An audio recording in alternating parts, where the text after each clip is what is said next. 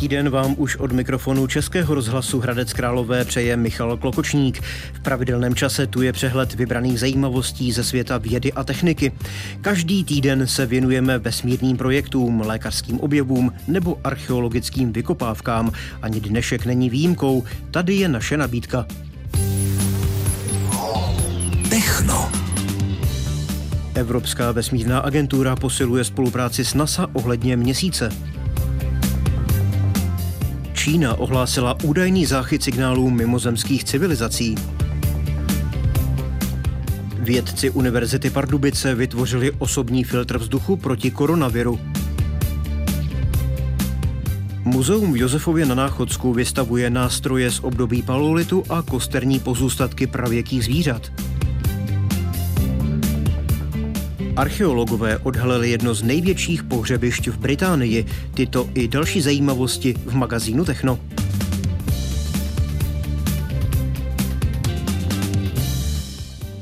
Evropská vesmírná agentura a její americký protějšek NASA oznámili posílení spolupráce při průzkumu měsíce. Jednali také o možnosti vyslání evropského astronauta na měsíc.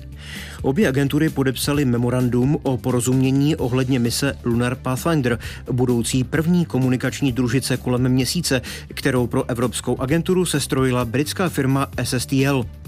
NASA umístí družici na oběžnou dráhu měsíce výměnou za přístup k jejím službám. Agentury budou také společně testovat možnost využití satelitní navigace na měsíci.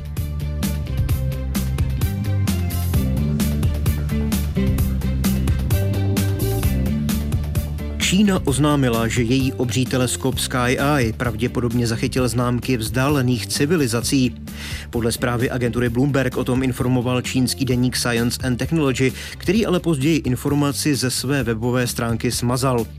Elektromagnetické signály zachycené přístrojem Sky Eye, což je největší radioteleskop na světě, se liší od těch zachycených v minulosti a odborníci je stále studují. Čínský list citoval hlavního vědeckého pracovníka zabývajícího se výzkumem mimozemských civilizací. Jeho tým tvoří experti z Univerzity v Pekingu, Čínské akademie věd a Kalifornské univerzity v Berkeley.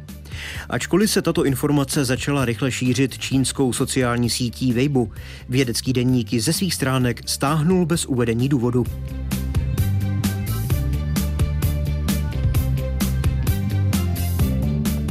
Vědci Univerzity Pardubice vyvinuli osobní filtr vzduchu proti koronaviru.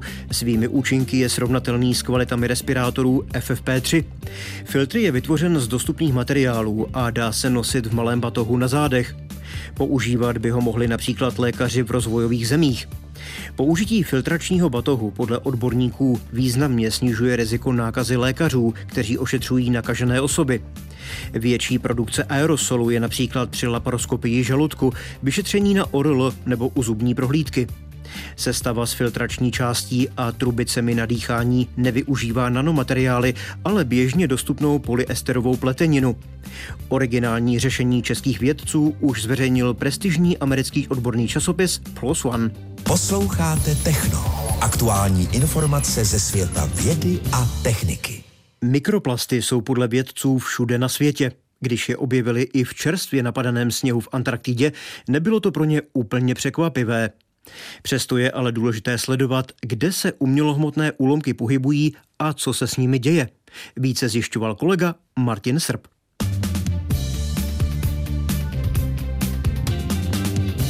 Už jen tím, že používáme plastové materiály, uvolňují se z nich mikroskopické částečky.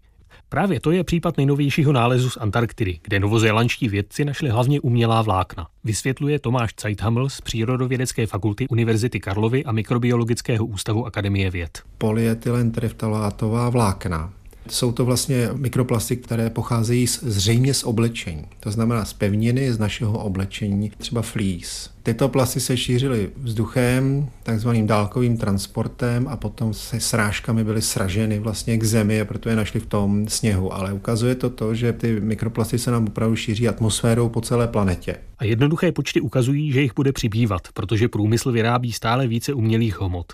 Dvě třetiny všech plastů byly vyrobené po roce 2000, upozorňuje Tomáš Zeidhaml. Ty plasty, které jsme si naházeli do přírody a které neustále přitékají ve formě vyhozeného, odhozeného odpadu řekami do oceánu a podobně, tak ty se ještě zdaleka, ale zdaleka nerozložily. Protože zase jiné studie ukazují, že v takzvané pacifické odpadkové skvrně plavou kelímky od kávy třeba ze 70. let ještě. A ty se nám ještě nerozložily. Samozřejmě se z nich už něco mohlo odloupnout, ale naprostá většina, více než 95% prostě se ještě nerozpadlo na mikroplasty. A to nás teprve čeká. Vědci navíc pořád přesně nevědí, kam až se mohou mikroplasty dostat například do lidského těla a jaké účinky tam mohou způsobit. Obvykle ty studie ukazují, že ty pozorovatelné toxické vlivy jsou vidět až při relativně vysokých koncentracích. Ale na druhou stranu problém je v tom, že mikroplasty zřejmě naše těla ani organismu je neumí vyloučit, pokud se do, do ní dostanou. Takže se kumulují a nikdo neví, kdy tohle to skončí nebo kam se dostaneme, s jakou koncentrací skončíme v našich tělech. Podle Tomáše Zeithamla bychom mikroplasty mohli najít i v krvi ještě nenarozených dětí. Umělé hmoty jsou sice odolné látky, které by neměly jen tak s něčím chemicky reagovat, ale když se rozdrobí na nepředvídatelně malé úlomky, mohou být nebezpečné jako ostré střepy a rozříznout nějakou tu důležitou mikroskopickou součástku v lidském těle. Podle výzkumů odborníků na hydrodynamiku sice úpravny pitné vody odstraní kolem 80% mikroplastů, ale propustí zejména menší částice, které mohou být o to nebezpečnější.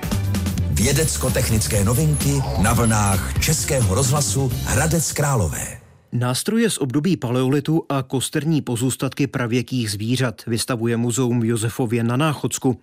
Jsou součástí unikátní expozice Dobrodružství pravěku, která do tohoto pevnostního města doputovala z Krkonoš a byla obohacena o vzácné nálezy. Karla Sladkého provedl pravěkou expozicí její autor Martin Vitovský.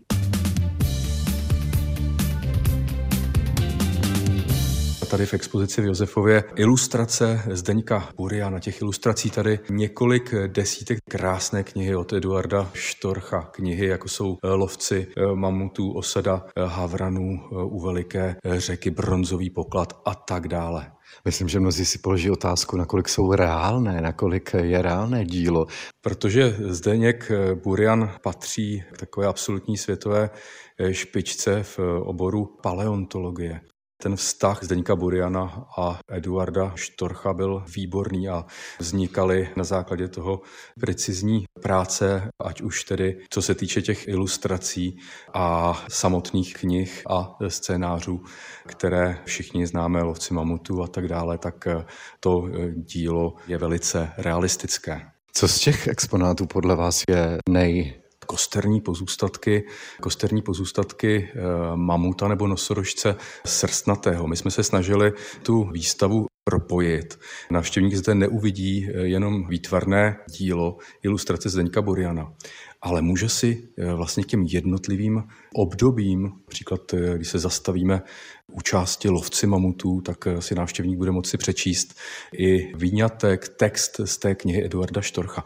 No a když se otočí, tak eh, ve vitrínce uvidí ty paleolitické nálezy z období právě těch lovců a mamutů. Takže určitě z těch předmětů, které návštěvníky eh, tady zaujme, budou právě ty pozůstatky pravěkých zvířat. Kosterní pozůstatky nosorožce srstnatého, parohy jelena, třeba pravěkého se stopami řezání a odřezávání.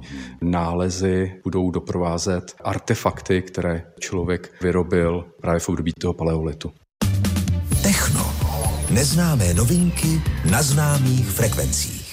Archeologové objevili jedno z největších pohřebišť na území Británie. Naleziště z ostatky více než 140 lidí, artefakty až z doby neolitu i důkazy o římské přítomnosti v oblasti odhalili experti ve Wendoveru, severozápadně od Londýna. Archeologové anglosaské pohřebiště našli během průzkumu pozemků před stavbou vysokorychlostní železnice, která má vést z Londýna do Birminghamu a v další fázi až do Manchesteru. Experti našli brože, přesky, nože i oštěpy, ale především ostatky 141 mužů, žen i dětí s osobními předměty, jako jsou párátka a pinzety, hřebeny nebo tuška na oční linky. Tým 30 archeologů za poslední téměř rok práce na nalezišti objevil tisíce drobných předmětů.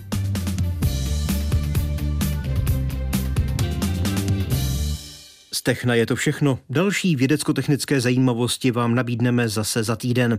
Od mikrofonu Českého rozhlasu Hradec Králové vám hezké dny přeje Michal Klokočník. Mějte se dobře.